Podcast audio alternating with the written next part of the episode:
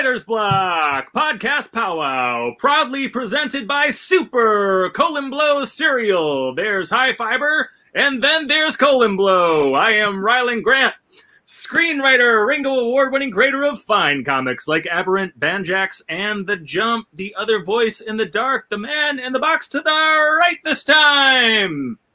David Avallone, comic book writer, screenwriter, film guy, uh, drunken reprobate.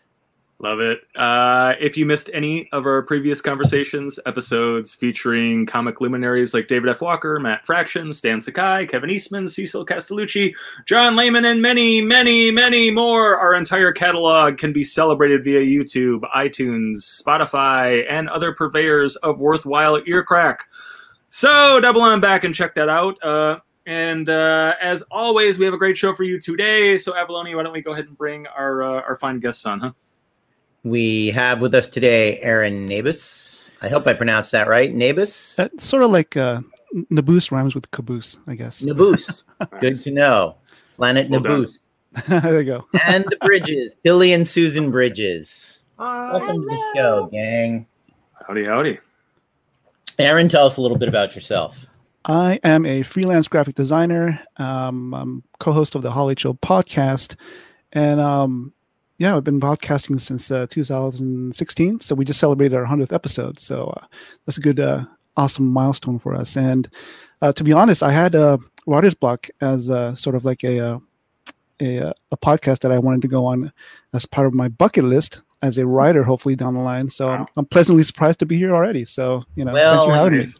You can scratch that one off. Move that sorry, out. sorry to make it so sorry to make it so easy for you. You didn't have to wait too long. Yeah, I know. Thank you. And Tilly. Bridges. Yes, go ahead, Rylend. I was just saying the Hall H Show is a great, uh, great podcast, and I've been on, uh, I, I don't know, three or four times already. So uh, I go, lost uh, count. go dig, go dig those episodes up. Yeah, I, I, I always kick my way on. Uh, I- I- you know, I- I- Aaron tries to bolt the door, but I kick it open somehow. So Yeah. And the Bridges, Tilly Bridges, Susan Bridges. Tell us a little bit about yourselves. We are comic writers and screenwriters and audio drama writers and writers and writers and writers of everything. Um, our and first producers. and producers. Our first creator-owned comic, Kill Switch, came out last summer in trade from Action Lab Danger Zone. Mazel it's a tov. sci-fi cyberpunk action social justice book that we're very proud of. Uh, let's see, and we've been running pendantaudio.com since 2004. Wow. Uh, we are a podcasting website, mostly audio dramas, although now we carry fine shows like The Writer's Block. So And Pulp Today, that's right. We're we are branching out. diversifying. yeah. another, Yeah, another it- fine podcast. it, it, yeah, it- it's it's worth clarifying that Tilly and Susan are technically our bosses. So uh, you know, we're No, we're- no, no, no. and I, I You do just you subscribed I to. take Uh, no responsibility for this show. I, I just subscribed to Pulp today. Today. Oh, So, thank you, thank you, Aaron. today, yes, today. we're uh, we're rolling that out uh, due to the kind offices of uh, Tilly and Susan. So yes, podcasting. We wanted to talk about that today. It's essentially a new medium in this century, even though obviously it's got a lot of relatives in uh, radio. But we want to start off by saying, how did you get interested in it, and what drew you to working in the format? Uh, Aaron, why don't you start? Sure. Um, back in 2012, um, I left the corporate world and I moved back down to San Diego. And I started working for a small uh, design agency, and I happened to live um, maybe 30 minutes away, walking distance. And so, you know, I was listening to music on my walks to, to work, and then all of a sudden, I I got turned on to podcasts. So I started listening to all these podcasts, and um, in 2014, a friend of mine, um, Alex Benedicto, and I, and another friend, Ed Santos, we started hallh.com as a blog, and then we started interviewing people. And um, I had already, you know, started recording our conversations, and I sort of transcribed into a blog post. And then a light bulb went off, and I said, "Why don't I just turn these recorded conversations into podcasts?" So, in 2016, that's what we did. Um, and um, the Hall H shows sort of we sort of taught ourselves as a voice for independent creators. So we, you know, obviously we're missing comic conventions um, right now. You know, uh, speaking about San Diego uh, Comic Con, you know, I'd, I'd schedule at least four to five uh, interviews during that time period, and um, it was always a balancing act trying to sort of um, get our schedules together with our guests and you know with all the panels that we cover. But um, I think it's important because I, remember one year I was at Comic Con, and you know, most people know who who, who Ron Lim is, who are in, in comic books, but I noticed that his table had nobody there, and I thought that was a travesty because you know I grew up a, a, fan of the Silver Surfer, so I read a lot of his, a lot of the comic books that he, he illustrated, and so that thought stuck in my mind. So once we started the podcast, and even when we started the blog, our mission statement was always to put the spotlight on Artist Alley and small press. You know, it's uh, Hall H is sort of like an ironic kind of site. You know, anybody that thinks of Hall H, you know, you'd think that we would cover all the mainstream Hollywood stuff, but you know, we, we kind of think, you know, we're going to turn this whatever spotlight, what kind of whatever notoriety we can we can use, you know, with, with Hall H, we're going to turn the spotlight on the independent creators and and um, it's been cool just getting to know everybody like you know Ryan and hopefully we can have everybody else on this podcast on our podcast because I think it's important. Uh, stories matter, and you know I'm a firm believer that if you don't tell your own story, you know someone else is going to tell it for you. So that's part of our, our mo basically. That's great. Yeah, I, I wondered I wondered about the Hall H uh, branding and whether or not that was intentionally ironic. Yeah, it was. the um uh the, i mean that that mission uh as you said is a very important one. And um and i've uh you know i'm just i'm very thankful to to aaron. Aaron was one of the the first podcasters the first comic journalists to kind of really embrace me as a creator and embrace uh specifically my, my first book aberrant um, I think you had actually had me on before Aberrant ever like hit a comic shop. It's like, hey, this is coming out, and you guys, right. uh, you guys need to be keen to this, and you guys need to go out and order this before it's. Uh, and, and that's interesting. There, there aren't a lot of uh, you know comic journalist podcasters uh, out there, um, uh, you know, looking to prop people up before they've. Uh, you know, before they've they've made a splash, right? And um, and I think that you've done that for dozens of people, if not hundreds of people. You know, um, uh, I mean, you're out there fighting the fight and kind of championing mm-hmm. these people, and then um, and and your your track record is, you know, pretty substantial. I think. Yeah, I mean, you know, come to think of it, back in the beginning, I was I was always thinking, you know, numbers. What what kind of numbers should we try to aim for? You know, and you hear you hear all that all the time that, uh, you know, all these influencers who have all these millions of followers or hundreds of thousands of followers, but I remember one year I was at a Comic Con, uh, and I would I would say maybe a handful of people came up to me. They they didn't know me. I never met these people before, but they know me from online and through my social media. And they they said, "No, thank you for episode. You know, whatever. It could. I think might have been the one of the episodes with David Pepose. It says if um if I never would have heard of this they heard this episode, I would never have found out about Spencer and Locke. And yeah. so you know I've had dozens of those throughout the years, and and I kind of thought you know all that matters is if I can help spread the word of these incredible creators that I have on the podcast to at least one person, no, that's like so rewarding for me, and that that makes it all just that much more worth it. I, I think in the long run.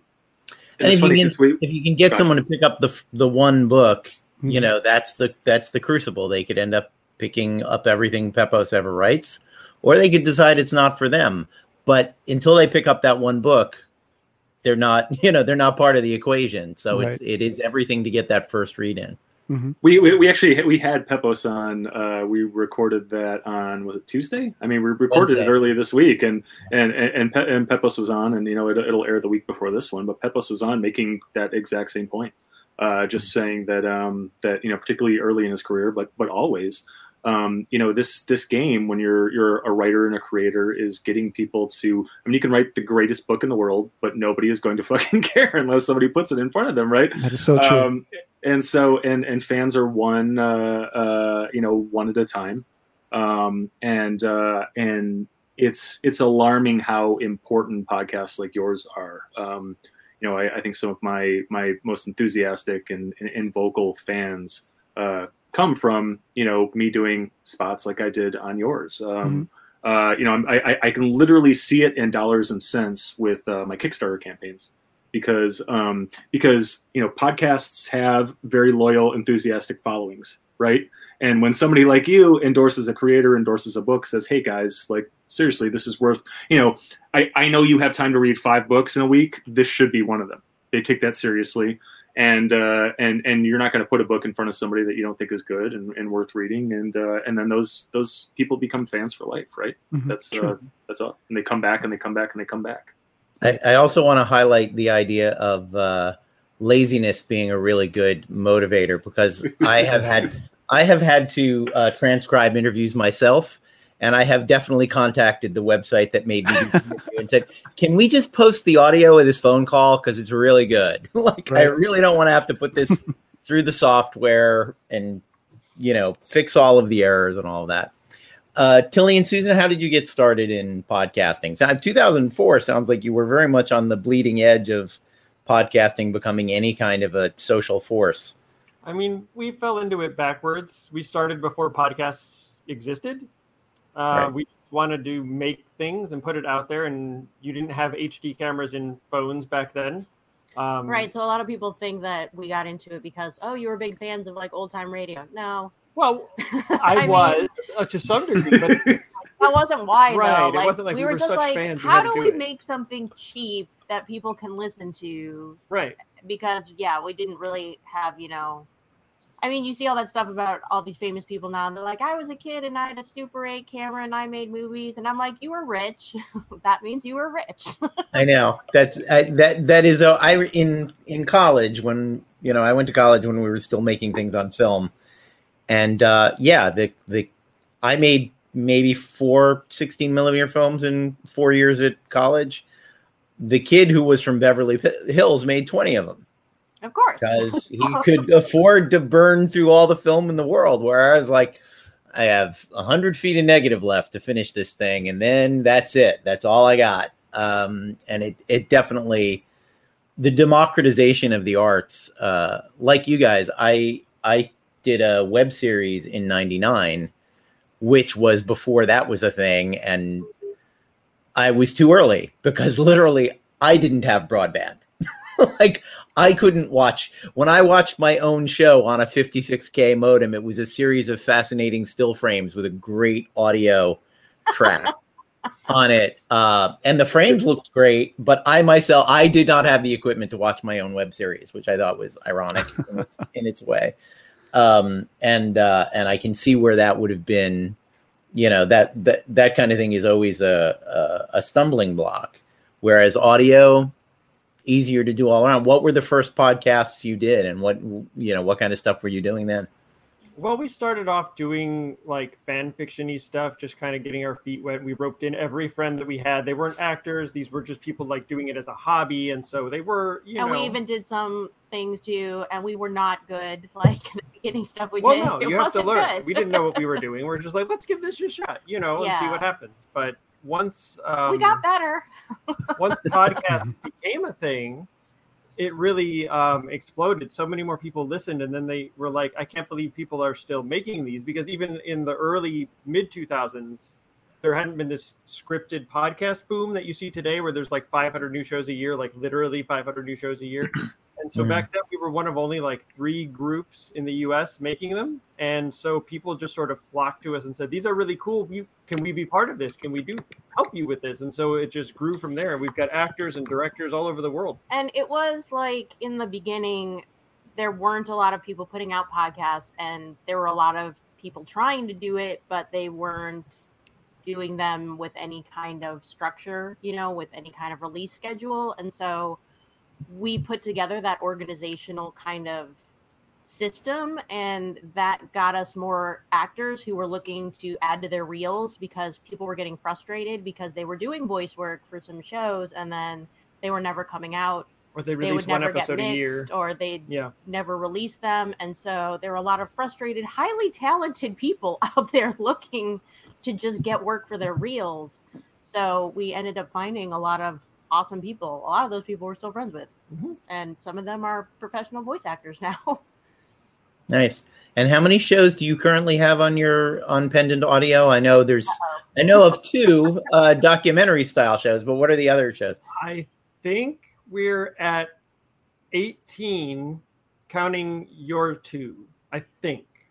And all of those except for your two and one show that we have just is just sort of a uh, here's what's going on with the company this month show that we, we, do have for one our show fans. like that Uh, but beyond that, all of the rest of them are scripted. but probably only like three people listen to that one so we just That's our running gag. It is our lowest rated show by far, but at least Sure. listen to. But you know, it's and fun. and the the scripted ones. How long is the average episode? Uh, it varies by show. Most of them are probably 20 to 30 minutes. Uh, we have a couple that are uh, short format. One of them comes in more like around 15. We did one very short format show where each episode was like 10 minutes or under, uh, just quick little comedy bites.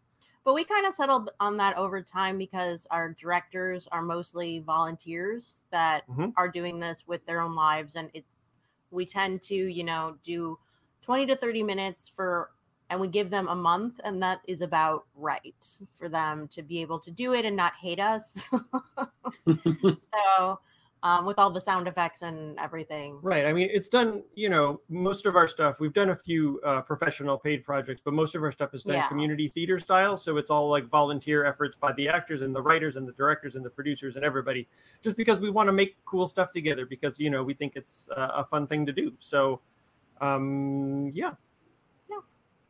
Nice. And is it all genres? Is it mostly sci-fi, fantasy stuff? What's it's the? mostly sci fi um, But that or kinda sci fi happened. related. I don't think that was our intent. It just kind of happened. We've got one that's kind of like a, a noir detective thing, and one that leans more to fantasy type, like superheroes, and one that's sort of like this uh, religious fantasy thing. And uh, Then so we had the one uh, old timey spoof show. that was very sci-fi too, though. So Oh, yeah, I mean, it there's did turn out a wide sci-fi. genre, uh, a wide sampling Variety. variety of things. That's the word. Sure. Yes. But most of it falls under the genre umbrella. Yeah. Well, I mean, I think when you're dealing with something that's a volunteer thing, you're dealing with enthusiasts. Mhm. And what are what are enthusiasts going to be enthusiastic about? And uh, you know, there's a great deal of as we're all sitting here because there's a great deal of enthusiasm in the sci-fi fantasy genre world, and we all, you know, pays my rent.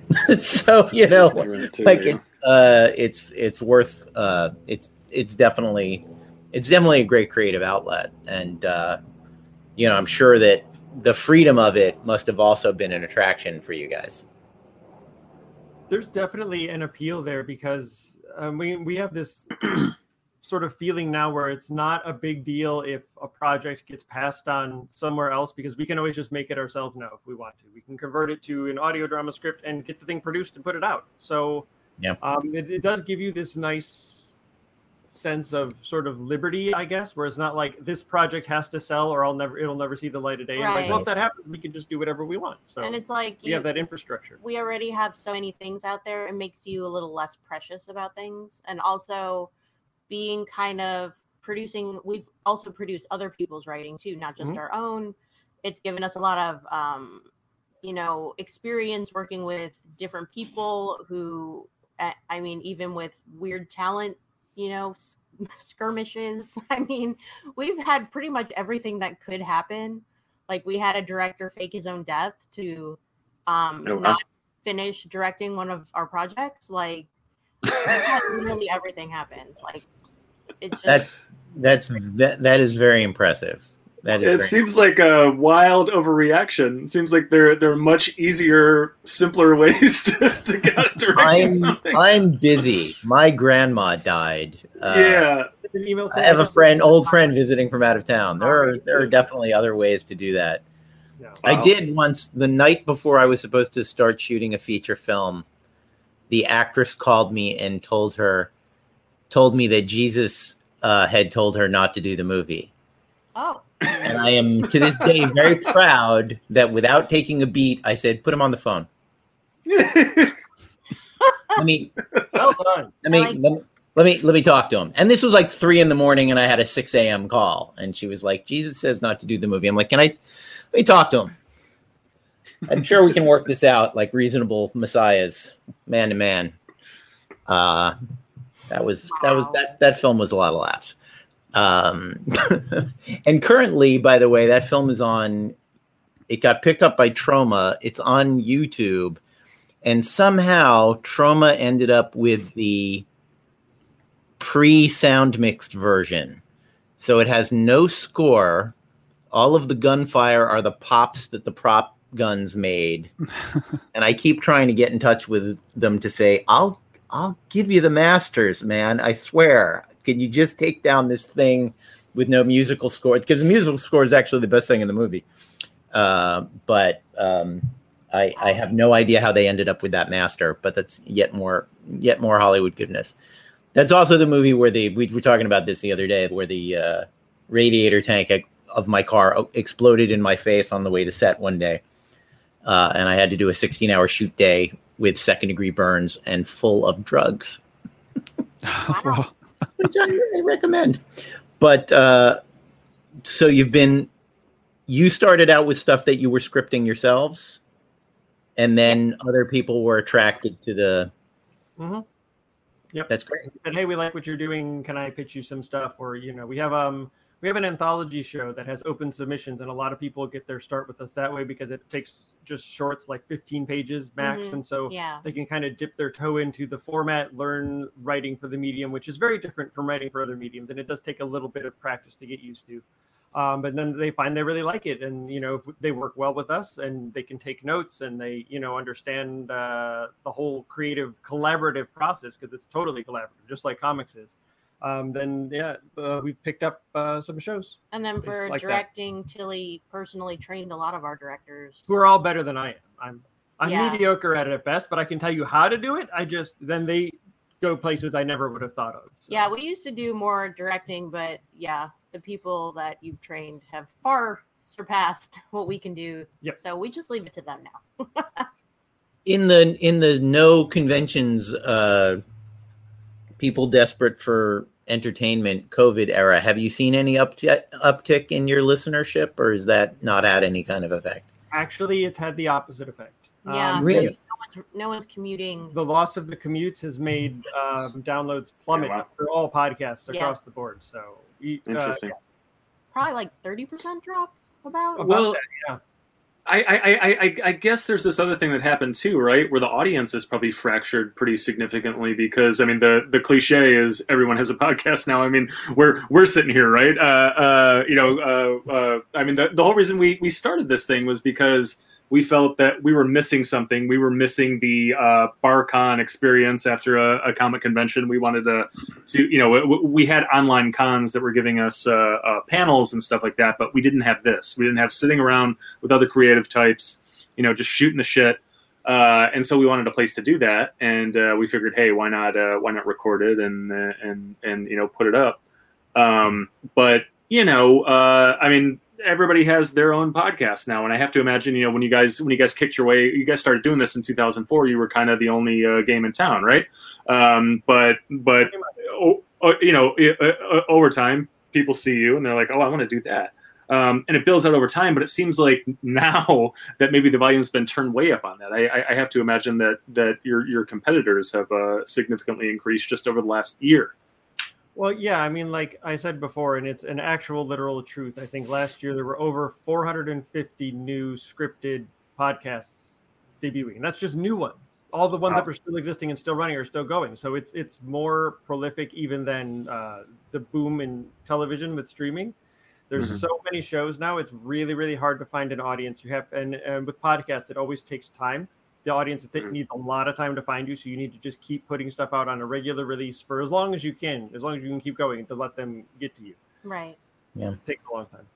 aaron how how's your uh listenership been this year i mean you specifically are a thing that's about comics and you know even tangentially or directly about conventions has that been an uptick or has it fallen off as well Um, you know, it's been sort of consistent. Um, we haven't had, we don't have a large audience to begin with, so you know, um, uh, proportionally, I, I think it's kind of funny because, um, you know, when it comes to um, sort of the statistics and uh, with podcasting, it's kind of hard to see sometimes because I see a lot of uptick on our website. You know, we, we, we get we get quite a, a lot of traffic, um, but I don't see it translate to subscriptions or to downloads sometimes, because maybe they're listening uh, to some other other uh, in other venues. I know that um, I know some people say not to put the audio on YouTube because that sort of splits, you know, the downloads and possible subscriptions from say, you know, if, if they get it from from Apple Podcast or Google Pop Podcast. So um, it, it really just depends. But uh, but off and on, I don't think we've had we haven't had a substantial drop in in, in, in our in our in our in our uh, in our numbers. But um, I I just think that uh, we we do enough to satisfy our, our, our crowd, which is sort of niche. So, uh, Mhm. you know, it's it's not really too much on on our part. I don't think putting um, your episodes on YouTube would really impact your downloads because, at least in our experience, we found that they're very different audiences. The people who want it as a podcast to listen to are going to get it there. They're never going to go to the YouTube thing. But the people who are getting it on YouTube are probably not using a podcast program. They're completely different, separated, like segmented off audiences that don't really interact a lot. So I don't think it would impact. I think it's just reaching more people than your Yeah. podcast will on its own. Is, is I mean I that that feels like that that feels like uh, Pulp today. You know, has only been a video podcast all year, and it's on. I decided at the beginning, screw it. I'm not going to try and get the most numbers in one spot, and it's on YouTube, and the YouTube link gets retweeted, gets tweeted, Instagram TV, and on Facebook.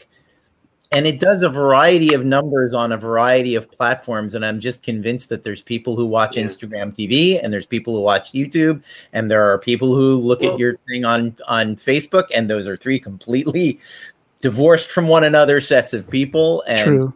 you know Yeah, and i'm willing to look at the number and go well that you know together that was 700 people yes it might have been only 50 people on youtube but it might have been 300 people on instagram you know it's and it and i gotta say it varies every Though, varies though, every month though, though speaking from personal experience, I do notice that I'm viewing more on YouTube now than I did before because, as uh, I think Tilly said earlier, the the commutes have killed, you know, podcast uh, traffic. So you know, I, I don't listen. I, I used to have an, an hour, almost like an hour, an hour and a half commute in the morning sometimes, and I would listen to a lot of podcasts in the morning. Um, now I'm I'm working at home and I'm I'm listening and watching uh, you know, Pulp Today on on YouTube, um, uh, rather than you know listening through my my my smartphone, you know, audio, just just listening to the audio. Sure. So I think there is, you know, if you can multiply me times you know thousand fold or hundred thousand fold, I think there is sort of a shift in the viewing habits. But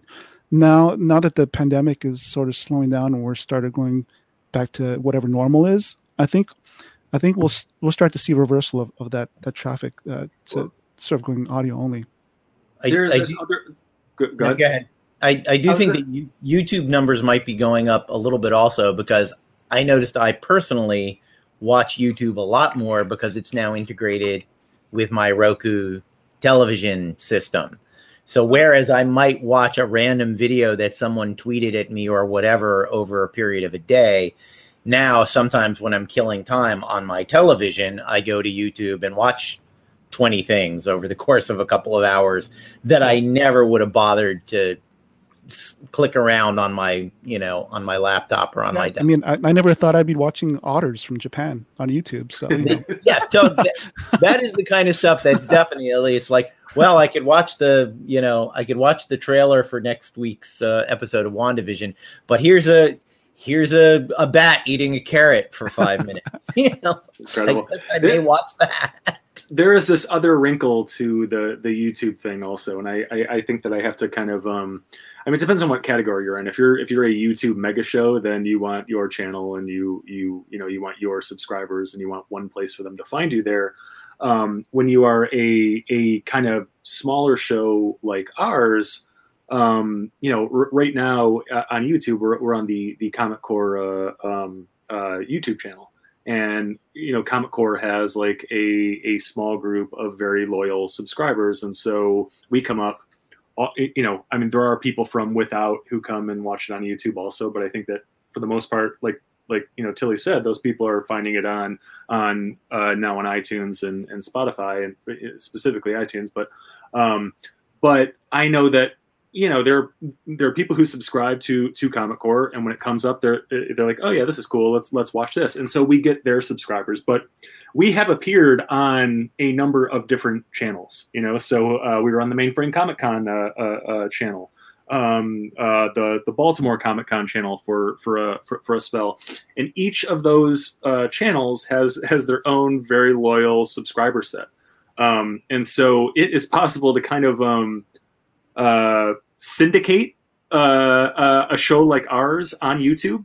You know, just find uh, you know find these these pockets of comic fans that um, you know the uh, the Lost in Comics uh, fans do not subscribe necessarily to Comic Core and vice versa. And so if we were on both uh, Comic Core and Lost in Comics, then we are doubling our audience on YouTube. Um, uh, and that's you know th- that's interesting. I'm still trying to kind of wrap my mind around that and how it affects everything. Mm-hmm. Um, but I'm confident that that is not.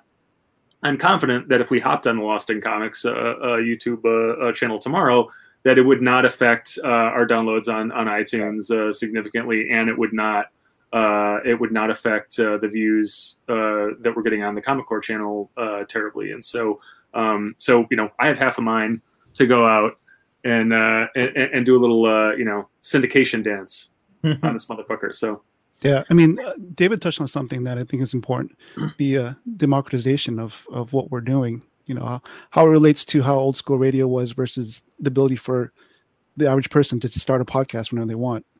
Um, I think that's important because, like I said before, people have their own stories to tell, or they want to share other people's stories, and to have that ability, um, the, the technology now to just do it on a whim and to just experiment, I think is important.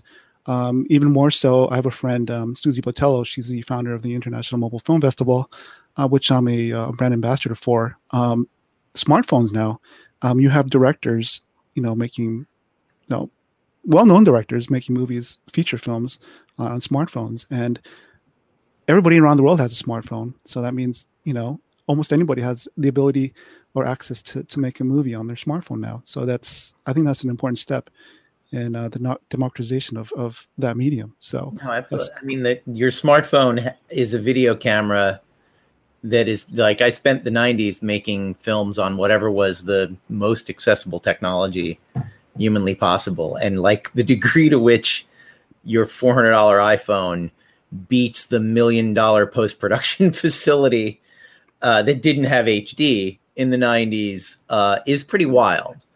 And you know, I, I I I think about the people I knew at the time who spent fifty thousand dollars, thirty five thousand dollars on a video camera that is now it might as well be hand cranked. Like it's it it is less it is less than and I even get offended every once in a while I want to like stop. every once in a while I want to like transfer some old material of mine and I I price out like the the best you know mini DV camera from 1999 like what is that going for nowadays? And I'll see them on on eBay for like $5,000 I'm like are you insane? Like this is this is a Walkman now. This is I'm sorry you spent so much money for it but buddy you're never getting that money back. It's gone. Um but that, I wanted to get back to something with, with what Rylend was saying about um, syndication. What are the challenges of marketing this stuff, and how do you do it? How do you expand the audience or something? I noticed that particularly iTunes. We talked about this a little bit in setting up both of our podcasts on there. Uh, it's such a closed ecosystem. Like you, Oh, the yeah. fact that you can't you can't have a link to something on the internet in your YouTube description, your iTunes description of your show. That's such a novel thing. Like when you told me that, I was like, well, of course, I've never seen a link on iTunes in my life, so obviously that's true. But you go, that's so antithetical to how the rest of the web works. You know, it's Yeah, so Apple doesn't want you to leave Apple. They want you to stay right there the whole time. So Yeah, yeah, you can put the links in there, but and and for those folks out there who see them, you can just have to copy and paste them, which is very antiquated, but that's the only way that uh, Apple wants you to be able to do it. And they know hardly anyone's going to do it, so sure. yeah, and they don't have to care because um, I don't know if if uh, Aaron has these kind of stats or if you know how how your show goes, but for all of ours, for all of history, ninety five percent plus of our audience comes from iTunes, Apple Podcasts, and they never go to the website, our website. They never go to our social media feeds. They just get the shows there, and that's it. So I mean, it's um I don't know. It's their they they they own everything. It's just they were Yeah. the first ones. You know, they invented the podcast and put it out there, and they just uh, have a stranglehold on the industry. Yeah. No, and that I mean I noticed that myself. I mean the, the reason that I embed Pulp Today on Facebook is Facebook is the same way. Facebook does sure you can put a link in a Facebook thing, but that means they're going to hide the algorithm will absolutely hide it. I did a Mhm. test once when I was doing a Kickstarter where I said I was like in the middle of a kick month long Kickstarter, and I said, "This is a test post. How many of you have seen the thing I've been talking about lately that I'm not going to name, and please do not name it in the comments?" And it was a it was a comics Kickstarter, and my friends and colleagues who were comics people had seen it. My friends who were not comics people had not seen it Hmm. because it was not in what Facebook considered one of their main interests. Uh, and the way we have to constantly try to defeat that algorithm and get like you know we all we all adopted facebook a decade ago as like hey this is free advertising this is a great and it is now less than worthless for advertising for getting eyes on anything off of facebook if you want people to see it yeah like you know when we post about um, this show. I don't want to embed an hour long show on Facebook because one, that would take an hour, and two, it would fail. like it would, half of the time, the upload would would time out. But we have to hide the link to the episode in the second or third comment on the thread because again, otherwise, no one will no one will see it. Uh, because they just do not want you leaving their ecosystem, which is of course the web is all about leaving one ecosystem for another ecosystem and the ease of communication and jumping all over the world. Uh, and they've just made it incredibly so what do you do to how do you get ears on something you know especially something that's only on itunes uh, without that you know with all of those handicaps built in anyone, question. anyone got a, That's a very good If we question. A lot, we a lot of do head shaking. I just yeah. It is. I mean, and part of the issue is because we started so early that everything kind of the popularity built right in a completely uncontrolled way. So like, it just happened to be now iTunes is the main place, but people don't go to the website, or Right. if they do, we don't know about it. I guess. So we can see how many people go to the site, and it just it's such a small fraction of the number of episode downloads we get, and we can see that most of the traffic is coming from Apple Podcasts or iTunes, and so and a lot of people don't follow our social media either. Right. Yet we have hundreds of thousands of downloads, and we have no idea how that's happening. so Wow. we're like So the yours is people. so yours has been mostly the snowball rolling downhill. yeah. Basically, you haven't you haven't had to or tried to Well- advertise it in other.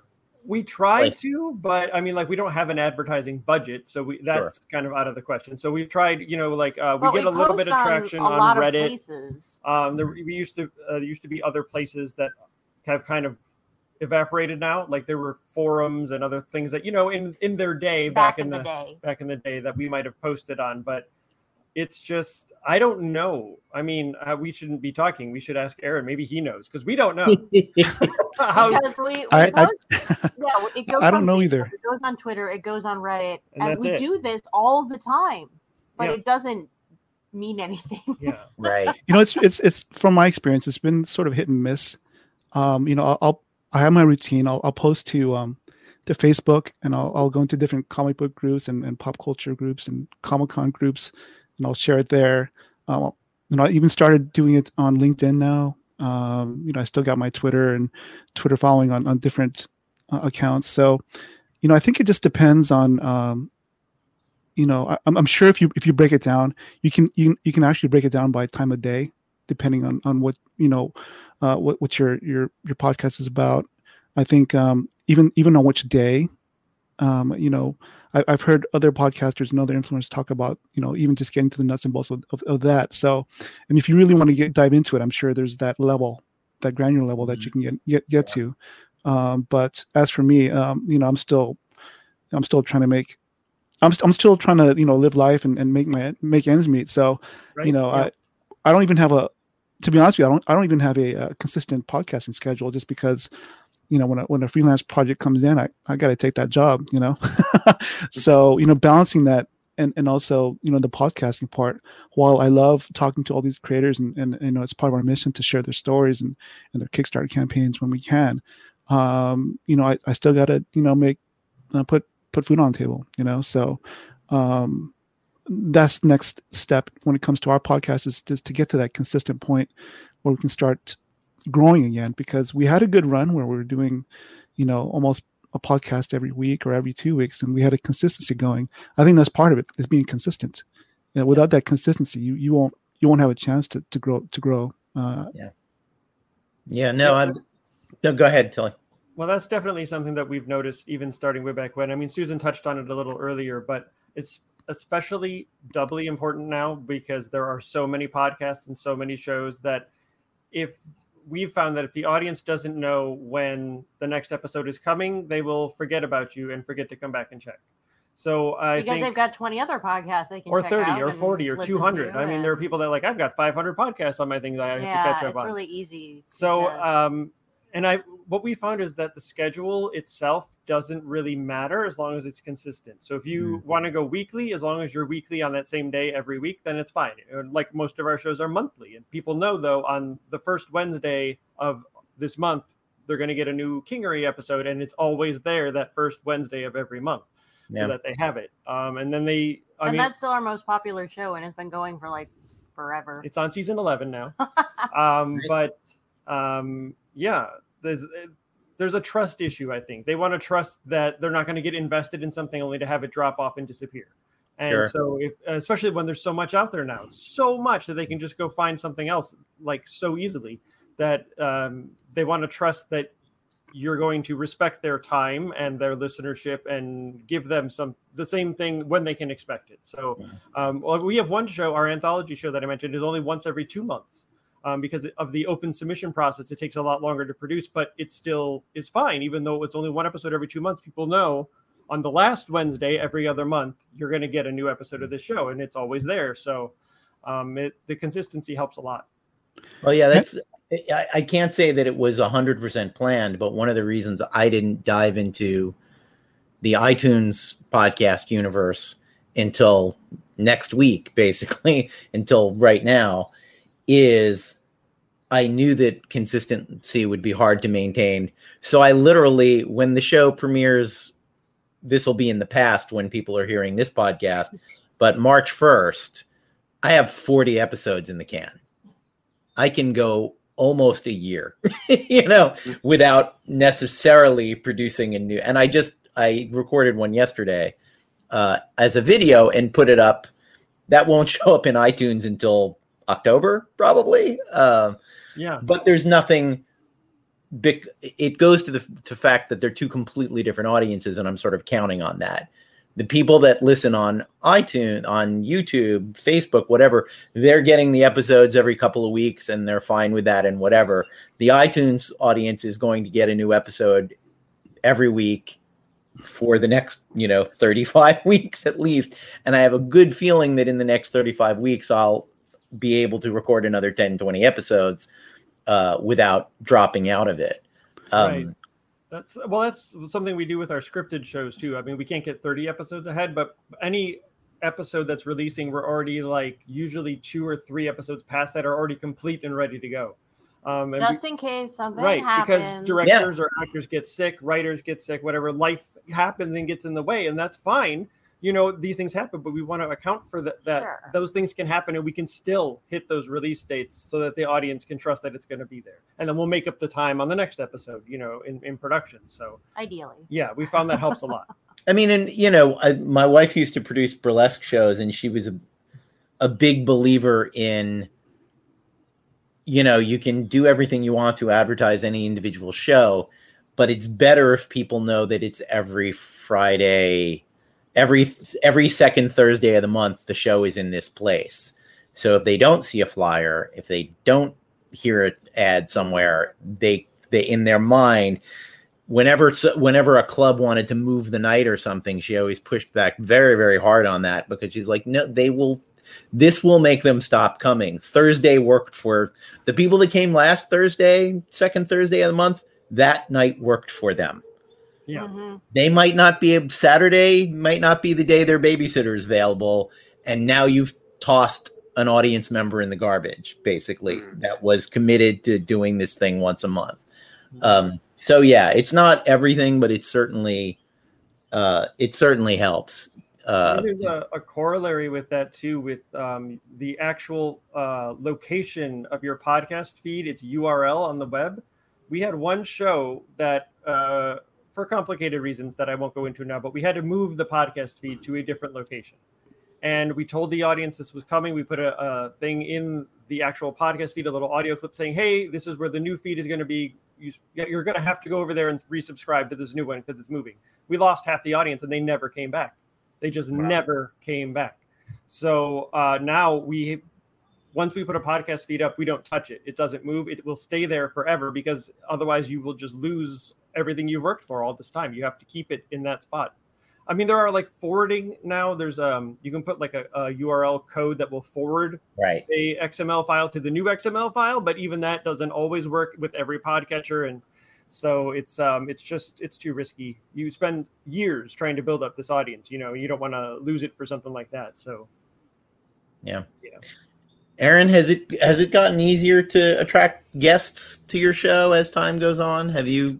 It has. Um, I mean, you know you build these connections at, at comic cons and um, on, on and online you know I, I my vetting process is, is pretty much okay who does this person know let me see okay i, I know that person okay i think right. this person might be a, a, great person to have on, on the podcast so um you know it's usually six degrees of separation sometimes and um especially nowadays with a lot of you know gatekeeping going on i'll say um you got to be careful of who you, ha- who, who you invite onto your podcast oh, yeah um, so, um, and I've been fortunate to have, uh, you know, some some great guests, you know, like Rylend. Rylend will turn me on to, you know, Steve Prince and uh, Carla Nappi, you know. So, all these awesome creators that I've gotten a chance to meet just because I met one person or a couple people who know right. a bunch of other people. So I love that. I love that aspect of, of podcasting and getting to know the you know communities. You know, even though uh, our podcast schedule is inconsistent, I'm still consistent about uh, building bridges online and uh, sharing and signal boosting other people's projects, even other people's podcasts. I don't mind sharing other people's podcasts just because you know, it's, it's an awesome, awesome community to be part of. And, you know, um, you know, it's all about helping other people. I think the way you, I think one of the best ways you can improve yourself is by helping other people. So, and people usually return that tenfold. So I'm, I'm happy to do it. Um, yeah, I mean, absolutely. It's, it's never, the world is full of people who who view things as zero sum game, and that is uh, antithetical to the building of community or the making of art. Mm-hmm. Uh, I help you, you help me, and you know, and it, I think it's also really important. You never offer anything in the spirit of quid pro quo. You hope for the best, you expect the worst, and you you, you deal with the fallout. but the the kindness in and of itself is the the the the doing of the good deed is its own bonus basically and if people reflect that back at you great if they don't reflect that back at you you can kind of like make a mental note this is not someone who you know is interested in paying their debts fine you know? Like doesn't doesn't doesn't mean you have to be mad at them some people are just put together differently. Um, one way streets. Yeah yeah I, I mean, this is a good point. You know i always talk about uh, i talk about this ecosystem that we've all built right in the comics community. Um, and you know it's something that i mean aaron and i have talked about a lot where it's like i mean we need each other. You know creators like like me we need you know people like aaron. Uh, uh, uh, to go and promote our work and sing our praises and shout from the rooftops. And aaron has this great show but the show doesn't exist next week unless you know he gets somebody like me to come on and and, and talk about the book. And um, you know we cannot exist without each other. We, we saw it with this very show. Uh, and I were putting this show together and and how the hell do we get it to people? Uh, uh, right? And you know thankfully uh, you know Tilly and Susan are are, are experts at that. Um, they run this uh, this this pod you know this podcast like juggernaut and they have these people who are listening who need new shows to listen to, who are interested in comic books. And so it was this kind of happy marriage. You know, uh, uh, we had content, and they are content providers. Um, it was uh, it, it, was this this synergy, um, it, and I think that's interesting. You know, and and um, you know, with Aaron, um, I mean. You know, I have done a lot of comic podcasts. I mean, dozens, hundreds probably um, and they are not all created equal. I'm not going to name names, but I've been on some some some pretty rickety ships, right? Um, and I would never in a million years go to my friends and say, "Hey, you have to do this podcast." I love that Uh, rickety ship. I'm, I'm gonna think about that for a while. You're just gonna steal that one, like that one. put it over. Sometimes I find those some of those are the most intensely charming though. I got to like sometimes it's the podcast with the 20 people that's like bu- built on something crazy specific, a, a crazy specific fandom.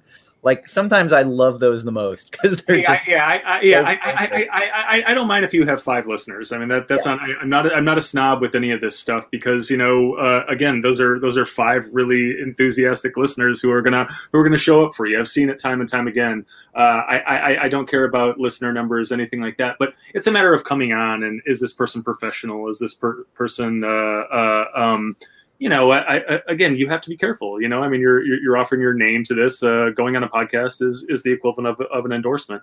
Um, and uh, and then certainly, you know, I mean, if, if you went on and you were subjected to something awful, I'm not going to subject my friends to that. Um, but uh, but but I but I also have this sense, and I've talked about this on the show before, and and Aloni's talked about it, where if a door opens for me, the first thing I try and do is jam 12 of my friends through it before it closes, right? Um, and uh, and I, you know, I went on Aaron's show and it was great. Um, and uh, and uh, he made you know clear that the door was open, and so um, I, I send as many people there as I can uh, because I know it's good for him and it's good for them. Um, and uh, you know, to, to another one of Aaron's points, I mean, it was um, I I was attracted to Aaron's enterprise. I wanted to go on Aaron's show because I saw him at cons. You know, I mean, I, I one of the things I do is I I run uh, I, I put together panels. I run panels uh, uh, at at a lot of cons, um, and every panel that I was running, I would see Aaron there, uh, and I would see Aaron. Aaron knew all of the creators, um, and all of the creators loved him. And I think it was finally David Pepose who I who I pulled aside and I said, "Hey, who's that guy?" And he's like, "Oh, that, that's Aaron Nabus from from Hall H. You got to meet him." Um, and it was that sort of endorsement. And and and when I when I sort of uh, you know name checked uh, Aaron all around, everybody had you know incredible things to to, to say about him. Um, his his reputation sort of you know preceded him. Um, and um, and again, I saw him on the ground working. You know, I, I, saw that he was an active, uh, positive member of this ecosystem we've put together, and uh, and so it was a no brainer. And it was the same thing with, with with Tilly and Susan, where it was like we had um uh, we had a lot of mutual friends. Um, and in fact, uh, we shared a publisher. Um, uh, I think we were, you know, I think our books were being promoted by Action Lab at the same time at San Diego Comic Con, but we never bumped into each other. Um, but, uh, but, you know, and, and, and we had kind of been in the same room a few times, uh, online, I think. And, but, um, but we didn't know each other, but we knew each other, uh, because we had so many mutual friends and because uh, because th- those mutual friends thankfully had good things to say about us. Otherwise, like this never would have happened. You know what I'm saying? And so so like what she mini Hollywood. It's like Yeah. even smaller than Hollywood is. Yeah. So yeah, your reputation is everything. Yeah, Yeah, I, always, Karma- I always say comics is like Hollywood if there were literally only two movie studios and a bunch of independent. yeah. like, and we're going that way. I mean, it's essentially it's getting to it's just Warner and Disney now. Like it's and ironically, it's the same too. It's Disney is Marvel and Warner is DC. Uh, I know that's an oversimplification, but it and the smaller the community, the more it im, the more important it is to be excellent to your word and to be a positive part of it. And we've talked about this a lot. You know, I've g- given a couple of things about networking at at cons, and I always talk about how you know you don't approach people with dollar signs in their your eyes. You approach people to make friends. And if they're, you know, I, I met, I think I met Tilly and Susan through the Dillons, I believe, on the on the Saturday morning uh, you, indie you, comics. you, met, you, you, you, met, you met the bridges through the Dillons. Yes, Clan Bridges and Clan Dillon. and uh, you know the Dillons are excellent people who are are excellent to their word and are are are big cheerleaders in the community. Uh, and and you know their reputation kind of uh, you know attaches to you by default, and then you turn out to be excellent people. And it's uh, when we started chatting on Saturday mornings, I hadn't a thought in the world that we would ever be entangled in any anything even remotely business oriented. like it's not a you know you know, it's it that wasn't the that wasn't what I found interesting about you is that you I didn't I don't think I knew you were podcast producers when we started talking. But when we put the word out, hey, we need help, you know, getting our podcasts on, you you two stepped up and that's that's really more what it is. It's stepping up when the time is right instead of what can you do for me today? We just met. Yeah. You know? Before I forget, I'm sorry. Oh, go ahead. Go, okay. Uh, before I forget, um, you know, Rylend touched on something. Um, you know, and, and, this is a tip that I often, you know, hand to to aspiring podcasters when they're trying to find guests, is uh, you know, you don't ask somebody to marry you on the first date, right? So you sort of have to get to know them, and you know, just like what Rylend said, that was that was by design. I went to his panels first to to sort of get to know him, and, and I guess he's he was getting to know me too. So you know, once we started uh, a dialogue and uh, got to know each other online, and I started, then I eventually went for my ask and, and asked him to be on the podcast. So right. you know that that is the same thing that happens with a lot of my guests. Right. And I, I think I, I, I don't think I answered David's question yet um, uh, about how, how if it gotten, if, if it's gotten easier for me to, to, to find guests for the podcast. And the answer is yes even more so now that uh, the pandemic is going on because sure. as as all of you know there's a lot of pod, uh, kickstarter campaigns going on right now and by virtue of me being active on social media and posting you know all these you know uh, our, not only our podcast episodes but sharing other people's projects. You know i've i've gotten a lot of people who want to be on the show just because they have a project they want they want to promote. So mm-hmm. you know. Yeah. Well and that's you know the other thing that you the thing you said about you know don't ask someone to marry you before the first date, you do definitely, and this is across all all all areas of networking and all areas of working with people on creative projects is when someone approaches you and it's very clear they know that you're someone who can help them but they don't know the first thing about you mm-hmm. they haven't googled you they don't know what you've written I mean, they send the same form letter out to you that they sent to 1,400 other people. Right. Like, yep. And you know, we, like we love, we you know, we love having people on this thing to talk about their Kickstarters and promote their Kickstarters. But when it's I have a Kickstarter promote and I want to go on the show, that's a different. You know, it's one thing when that's someone who knows us really well and all of that, but this isn't the weekly Kickstarter promotion show this yeah. is a conversation we're having where we're happy to promote your Kickstarter right. if that's the case. But it's it is that thing of uh you know, we want people who have actually watched or listened to the show once or twice. Yeah. And it's just a simple act of respect. You get people pitching. It's like pitching yourself to a showrunner of a TV show without ever having watched their show.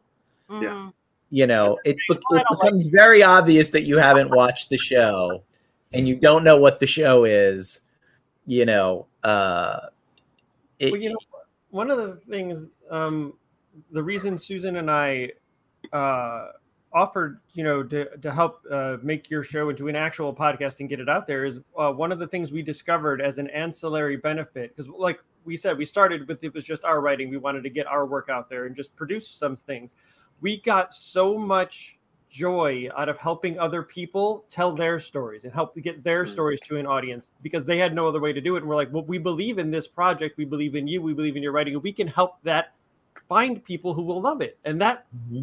Was just an amazing feeling. And yeah. for a long time, we had uh, wanted to have some kind of a, a podcast of, about writing, and we just never had the time uh, to get it going. And we and got we close did, a couple yeah, of times, we tried but it, a couple times. It didn't quite it didn't work, work out. out. And then and then here's we're these, like, oh, here's one. These two great Let's people making a great show. That's exactly what we were going to do. Well, they need the help. Let's help them get it out there. You know, it's it's arguable what order you would put them in, but like one of the greatest things in the world is getting a job. One of the other greatest things in the world is giving a job.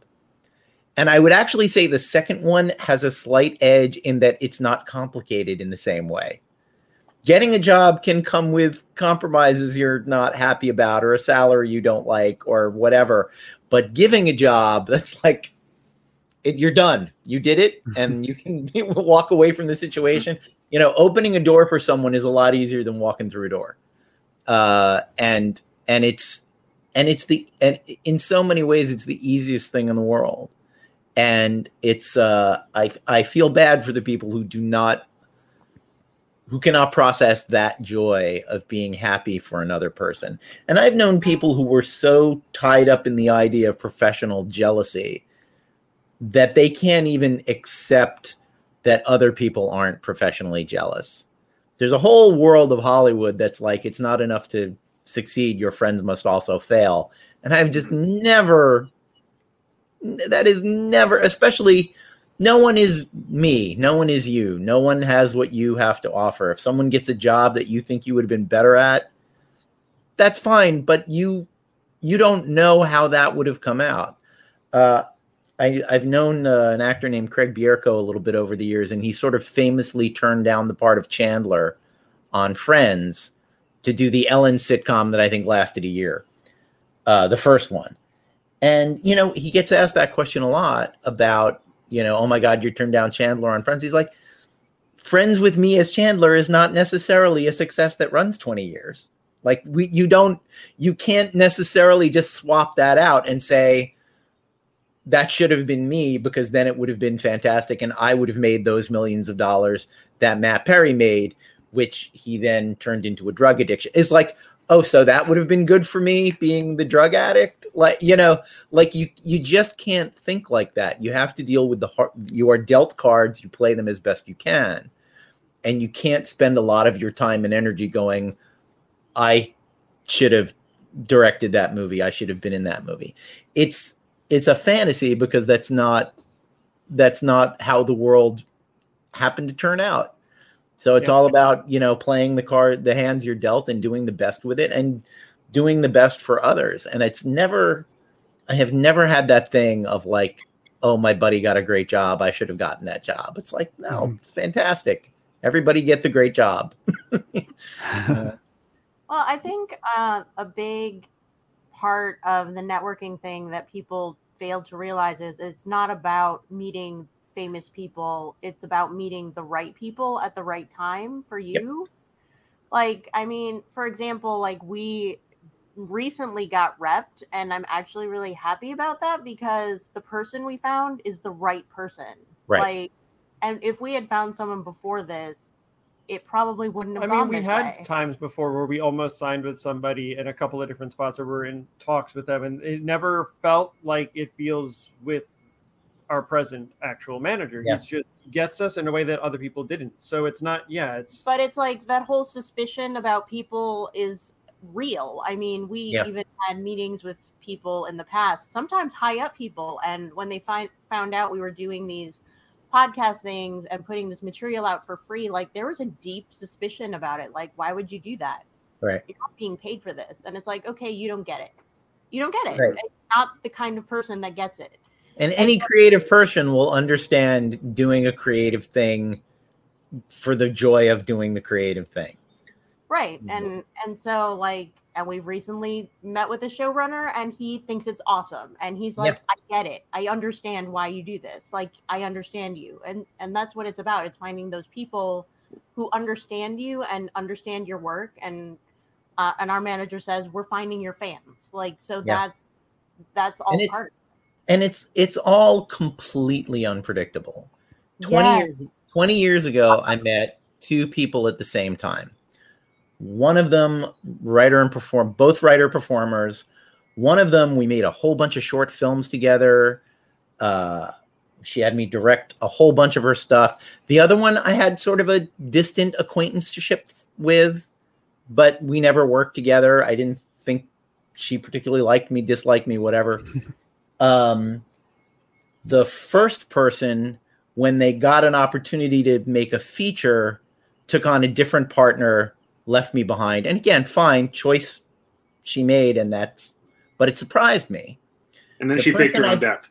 The the yeah, and then I and the the second person who I thought I had just sort of a maybe even a, a remotely prickly relationship with became a big name showrunner and now employs me regularly as a development person and writer.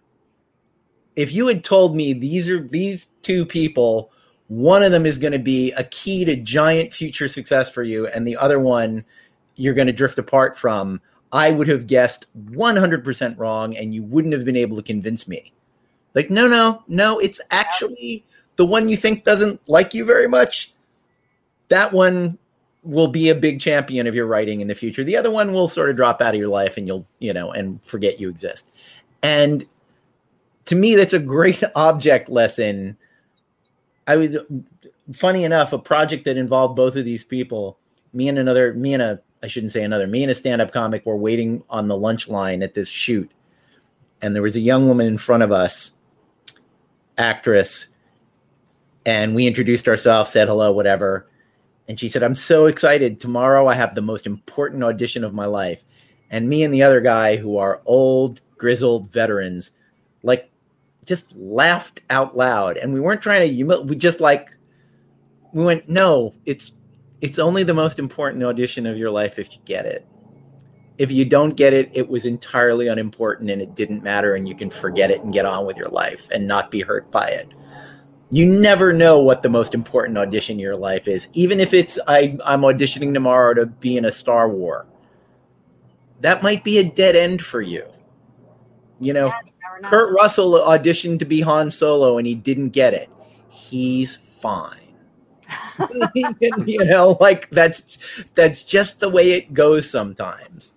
You know, and again, Kurt Russell would have been probably pretty great in Star Wars uh, but a lot of the guys who auditioned for that part wouldn't have been. And then again, it's not I could have been in Star Wars and it, I could have been a millionaire. It's Star Wars could have been a flop with me in it. you know, like you just you never know, and it's why you always have to be. You have to have a lively, open-hearted attitude towards the vicissitudes of fate Otherwise, you will just absolutely get crushed and you'll be that girl online going, I screwed up the most important audition of my life. No, you really didn't. I swear to you, you didn't. It's going to be fine. You know? And anyway, on that uh, on that particular note, there's one more thing I wanted to talk about vis-a-vis podcasts, and this is a little more for Tilly and Susan. I've started seeing more often uh, shows based on podcasts now? And is that part of the arsenal that you're bringing into this new relationship with a manager? Is are there people looking? You know, did those podcasts become TV shows because people are now listening to podcasts looking to make them into TV shows? Or was it because Julia Roberts listened to that podcast and walked it into a studio gate?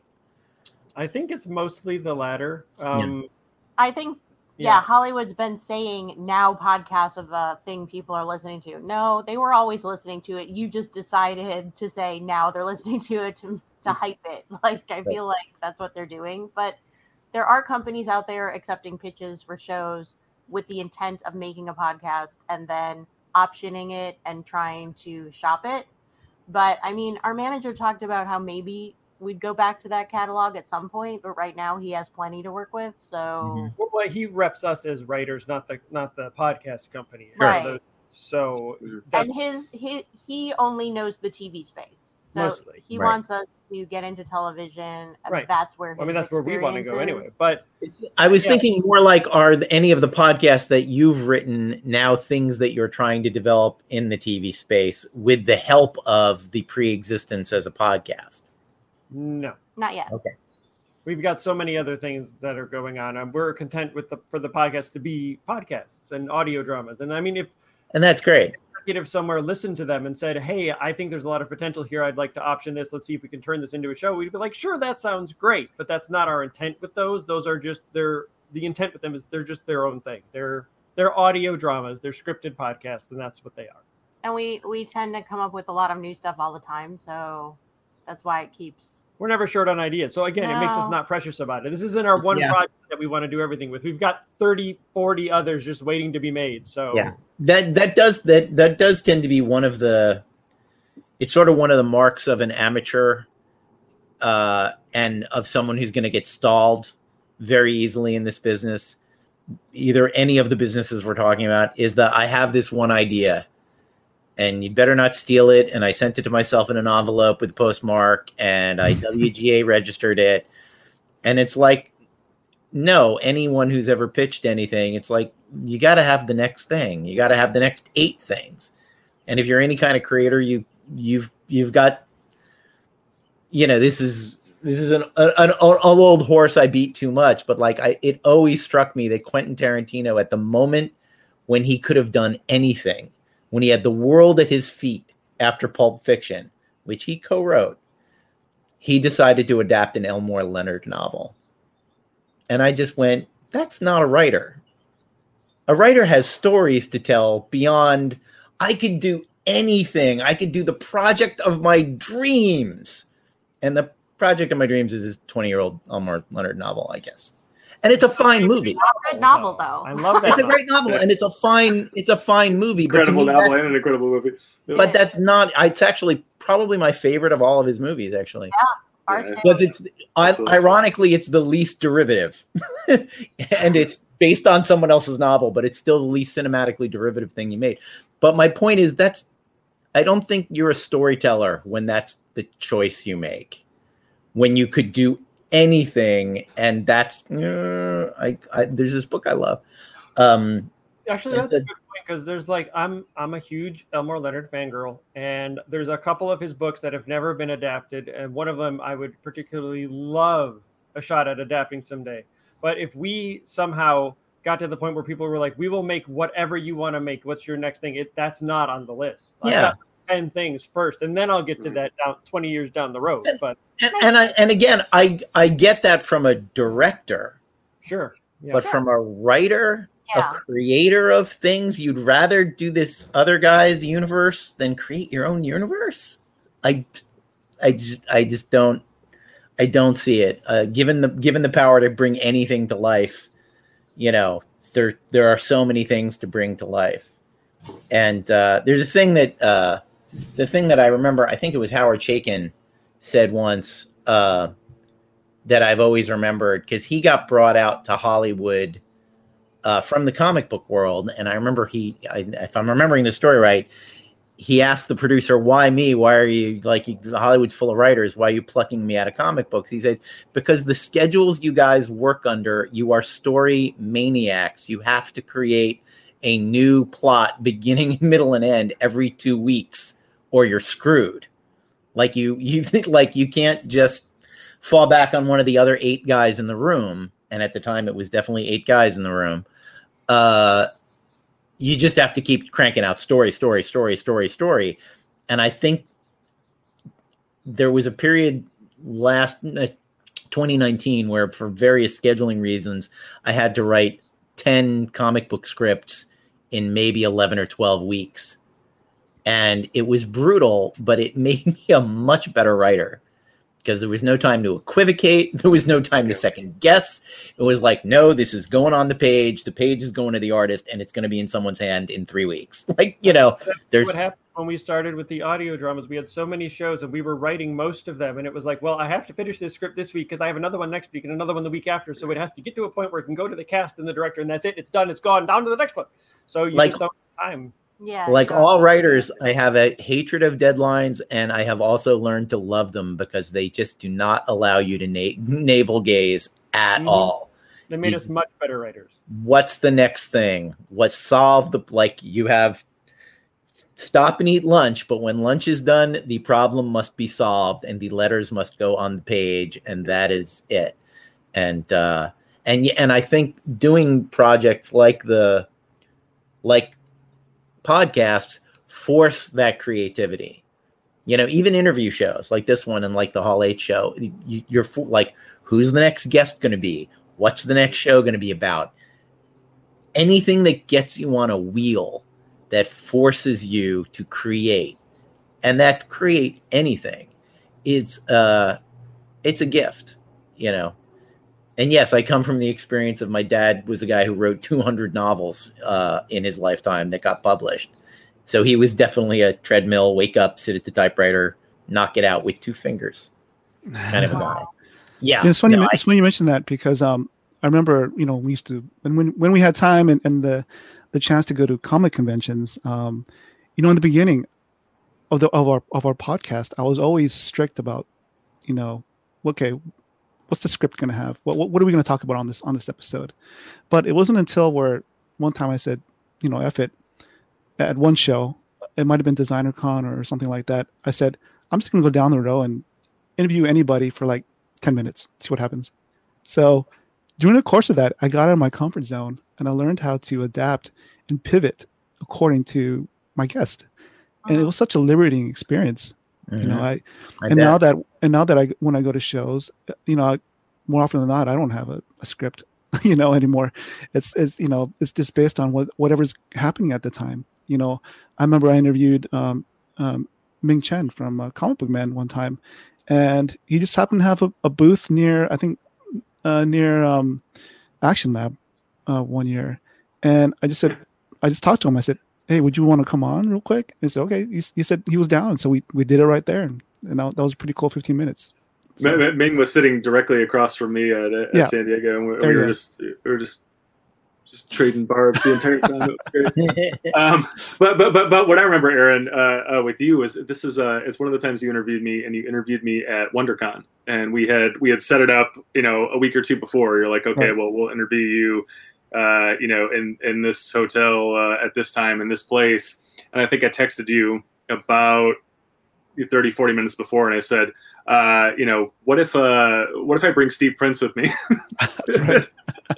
completely completely throw you know throw something in the uh, in the spokes there right, Right. Uh, bump in the road and you're like oh sure and so i showed up with uh you know with, with stephen prince and um completely different show than it would have Mhm. been completely Right. different and, and it wasn't your standard show uh, a one-on-one thing um, it was more like this where you know I, I remember us we were we were sitting in this hotel meeting room sort of thing and we're all just kind of laid out in these chairs and we're just uh, you know it was uh, there, there was no video but we were just talking like you know we went out to get a beer kind of like we're, we're doing now and it was uh, it was really laid back it had a really interesting vibe um, and that never would have been possible if it was kind of the standard let's let's sit across you know from a each other from a you know at a desk and uh, and do the standard talk show thing right? Right, um, right. it was that was cool you know when you were and you, you were great you know? I mean you you took us into some you know really interesting uh, places. Um, that was uh, and, and and it's, it's something that i found you know my uh, uh, it- you know my career as a, a writer. Um, you know if i go in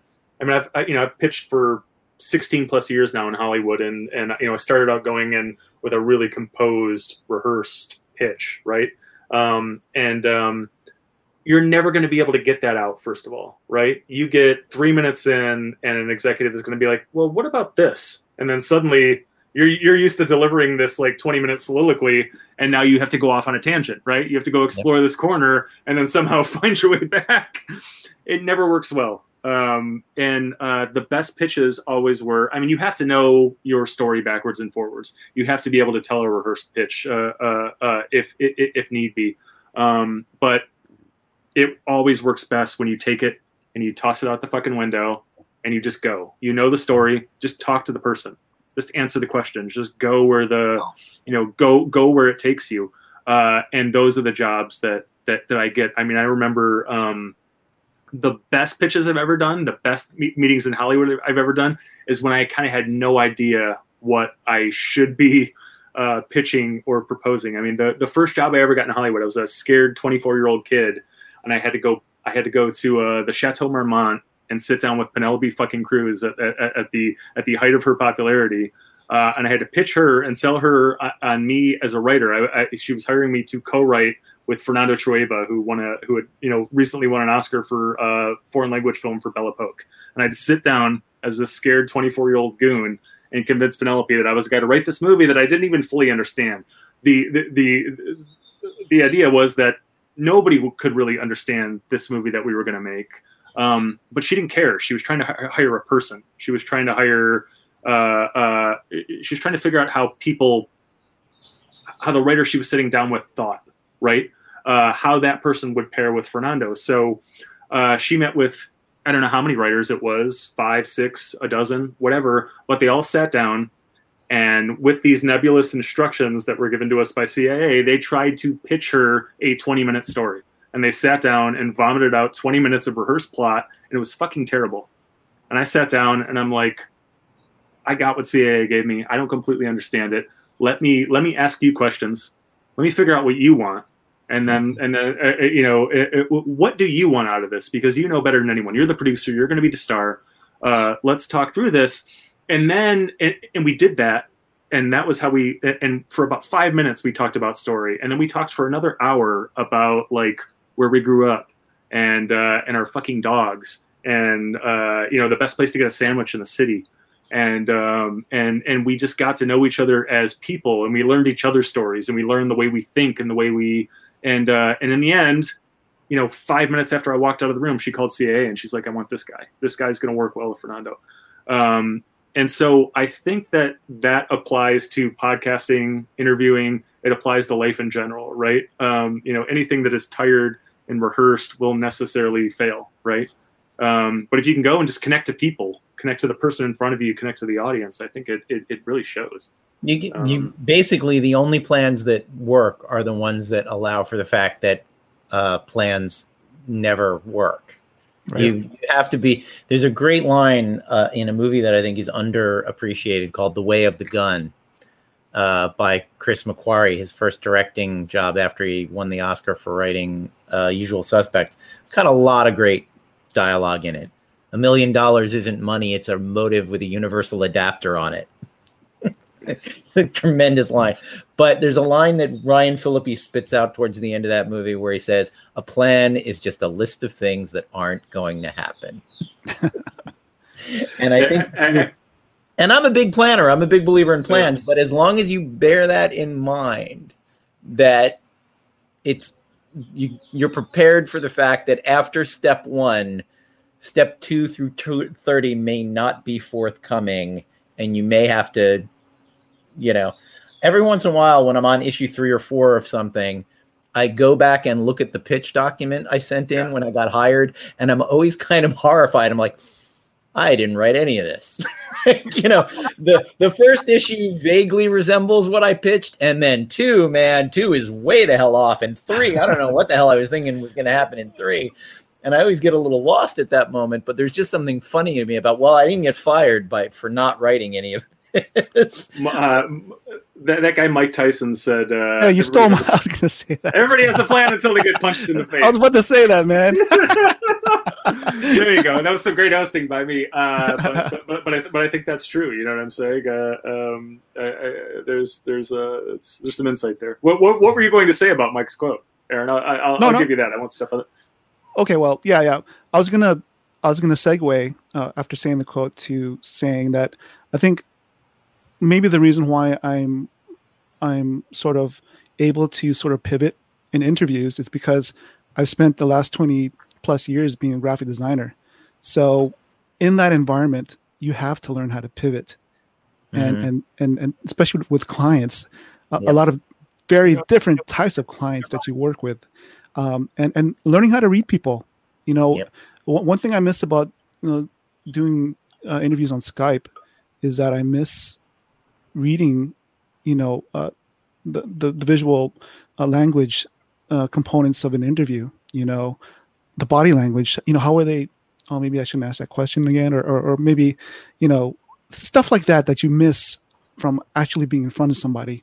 Mm-hmm. Those those tells that uh, help helped you sort of navigate, uh, you know, uh, murky waters of, an, of a potential uh, interview that could that could go wrong sometimes. Yeah. But you're able to sort of save it by saying, "Hmm, okay, I noticed something," or something in their eyes that tell you, "Okay, I want to go in this direction." You know. Yeah. Yep. We even had to pivot, uh, making audio dramas. There, we did the official audio drama adaptation of Archer and Armstrong for Valiant Entertainment and awesome. we were in talks with them for a really long time. And this was before they got bought out and the whole management changed. But um, we were in talks with them for a really long time about what we were going to do, and we had pitched them original projects that were going to fill in the gaps in some of the books, the things that were like one or two sentences in one panel, and like that's a whole story right there. Let us tell that story. And they thought that was really cool, and so we came up with a couple of op- uh, options for that, and they liked one of them. So we outlined the full thing, and we were ready to go. And then we were just waiting for the final approval to get started on scripts, and they were like, you know what? No.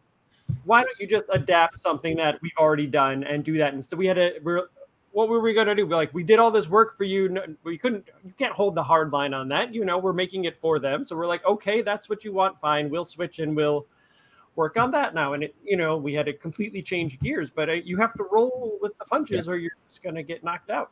Yep. A lot of, a lot of what I learned about that for years, I was a, I was a first AD for a long time. I was in film editor for decades. And there's a lot of pitching in that. There's a lot of saying, this doesn't work, and here's a thing that could work. Different kinds of those conversations as an as an assistant director and as an editor, but a lot of times you're selling someone's own story back to them in a way that you think works better. Um, and it's gotten to the point where when I was doing it full time editing, I had a hard time watching the deleted scenes of any movie because all I could think of was the argument was the conversation that had to be had to talk the director out of the scene. Like I would watch there's a there's a big reading of the will scene that was cut out of the opening of uh uh not blazing young Frankenstein. Like but and I, and literally I tried to enjoy it, but the whole time I was watching it I was like Mel, this like we should get to Gene Wilder really fast. And this is like five minutes of people we never see again. It's a funny scene. We don't care. Like all I could think watching the scene was all the things the editor had to do to make Mel Brooks get rid of this funny scene from this great movie. I couldn't really concentrate on it because, like, yeah, that gag is great, but we kind of repeat that in the third reel. Can we just let's just get to Gene in the classroom as fast as we can because he's the star of the movie. Audience is waiting to see Gene Wilder. They don't know who these five European character actors are and it's just that funny thing of when your mind gets stuck in the process of it um, and it's the you know the best films and the best work of all kind creates a creates a trance where you never think about that stuff at all you never you never think about all of the things you know about how things are made go out the window when something is made wrong right and when something is made wrong it's all you can think of. All you know. Yep. yep. That's true. As an example, Raiders of the Lost Ark has more continuity errors in it than almost any film I've ever seen. Like just simple continuity, you know, objects not being where they were the last time you saw them, uh, characters popping in and out of space and not where. There's a ton of that in Raiders of the Lost Ark. You don't notice it because the movie's great. You have to see the movie 20 times and they go, oh, wait, that there was a Nazi standing there in the last shot. And now we're in another angle and that guy has literally poofed out of existence somehow. Um, oh wow! But but the movie creates a trance, and you're like, I'm on I'm on board. Sell me more stuff. It's great. Um, anyway, on that positive note, uh, we're we're hitting the the hour thirty mark, so we should let everyone go back to their uh, their lives and their days. But thank you so much for coming on the show. Uh, it was a real it was a real pleasure to have everybody we usually end with going around and saying, you know, what do you got going on and where can people find you? Aaron, why don't we start with you?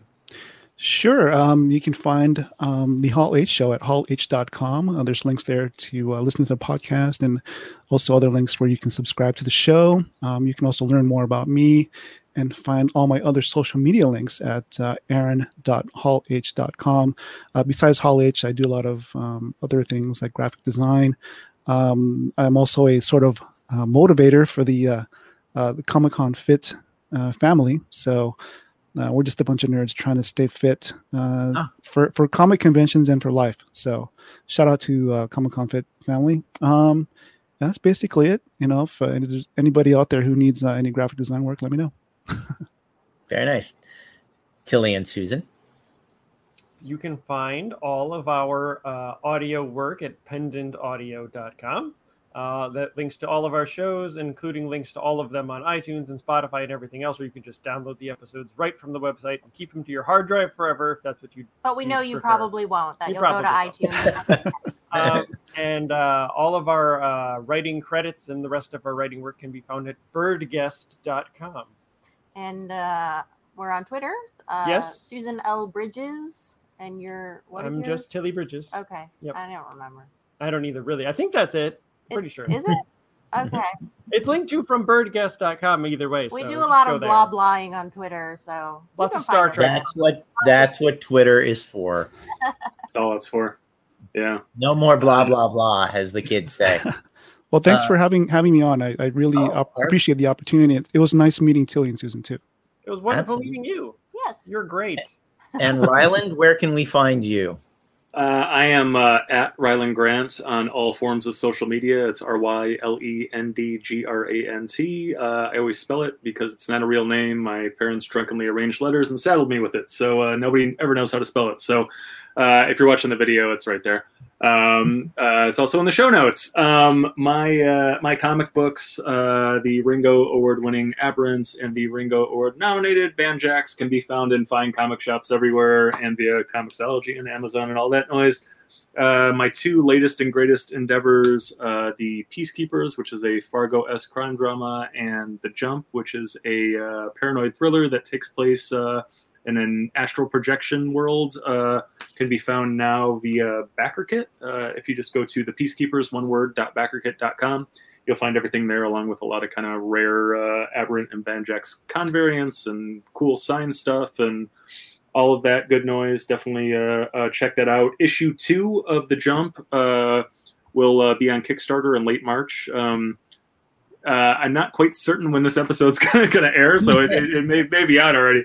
Uh, we're running into that problem now, but it's a good problem to have. Uh, problem. and yeah. then- yeah, I'll do uh, one last plug uh, for my uh, my friend Suneel Gupta's book Backable, uh, uh, which is a, a great book um, uh, with strategies for uh, pitching your ideas, pitching yourself. It says the surprising truth behind what makes people take a chance on you. The reason I'm plugging it, other than it's a, a you know the book written by a good friend of mine, is that um, I am featured inside the book um, the uh, um, the uh, the story of uh, my film TV writing partner Dick Runnernicki and I uh, selling our uh, our idea to Justin Lin with the help of um, of uh, you know a, a few Hollywood luminaries uh, is kind of used as a, a case study in this book, um, and it's pretty awesome. Um, I've I've uh, I, I read the book. I listened to the audiobook. I was fucking in, inspired, and I think it's going to kind of completely remake the way I kind of pitch my comic ideas. And so, for for comic creators out there, would be comic creators, it's a great read. I think I think it'll shake you up in a, a very good way. So check it out. I will I will have to order that from the Amazons or somewhere. Uh, I can be found at uh, davidavallonefreelance.com and that that has all the buttons you can push to go to all of the various things. Uh, if you go to Tilly and Susan's Pendant Audio, you can find the uh, the Pulp Today podcast, which I'm still uh, still pumping out, and there are 40 whole episodes of that uh, coming your way and uh, still recording more of those. I had a conversation just the other day with Dynamite, and I think they're finally going to announce the next things I have coming out in April or May. So it's still a ways off, but there's a new Elvira series coming, and probably a couple of uh, Kickstarters from them, and probably a big new Kickstarter with me and Kevin Eastman coming uh, on the horizon, a completely new project, uh, something he's been working on for years, and he finally roped me into, which is exactly how Drawing Blood started. Anyway, thank you so much for joining us. Thanks for listening, and we'll catch you on the next exciting episode. Peace. Cheers. Talk to you later. Thanks all. Bye. If you're watching us on YouTube, be sure to smash that like button. If you're listening to us on Apple Podcasts, Spotify, or other fine purveyors of ear crack, please leave us a five-star review. And wherever you're watching and or listening, subscribe, subscribe, subscribe. We'll see you back here next week for more Madcap hijinks on the Writer's Block. For more information, visit pendantaudio.com. Thanks for listening.